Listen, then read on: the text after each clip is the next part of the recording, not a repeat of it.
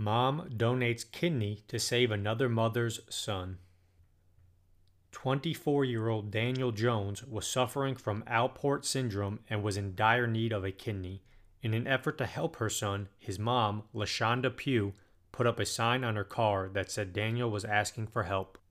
About six months ago, she stopped her car in the parking lot of Walmart just outside of Charleston, where she works.